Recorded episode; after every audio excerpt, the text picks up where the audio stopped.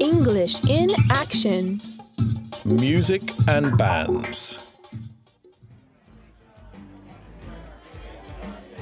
So, what shall we call ourselves? But hang on, first we've got to decide what kind of music we're going to play, haven't we?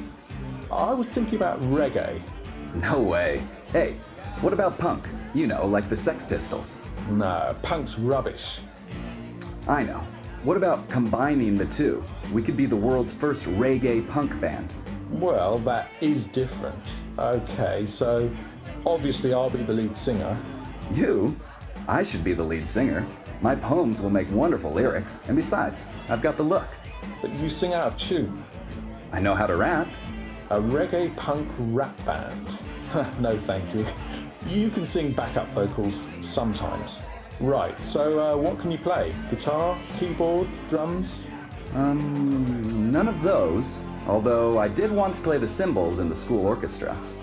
I thought I was going to be lead singer and wouldn't have to play anything. What about you? Nothing either. Hmm. So we need some band members. My girlfriend wants to join. Great. Is she a keyboard player? A guitarist? She's more of a dancer.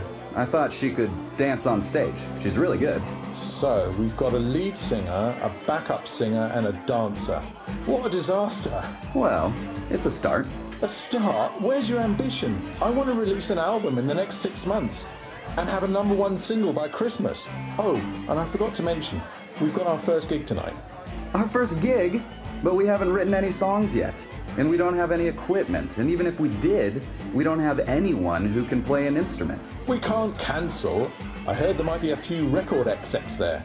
This is our chance to land an album deal. You're nuts. The only way is up. Are you in or are you out? Out. It'll be a disaster. Fine. I guess I'll just become a solo artist. Fine. Fine. Shall I put another coin in the jukebox? Yeah, go ahead.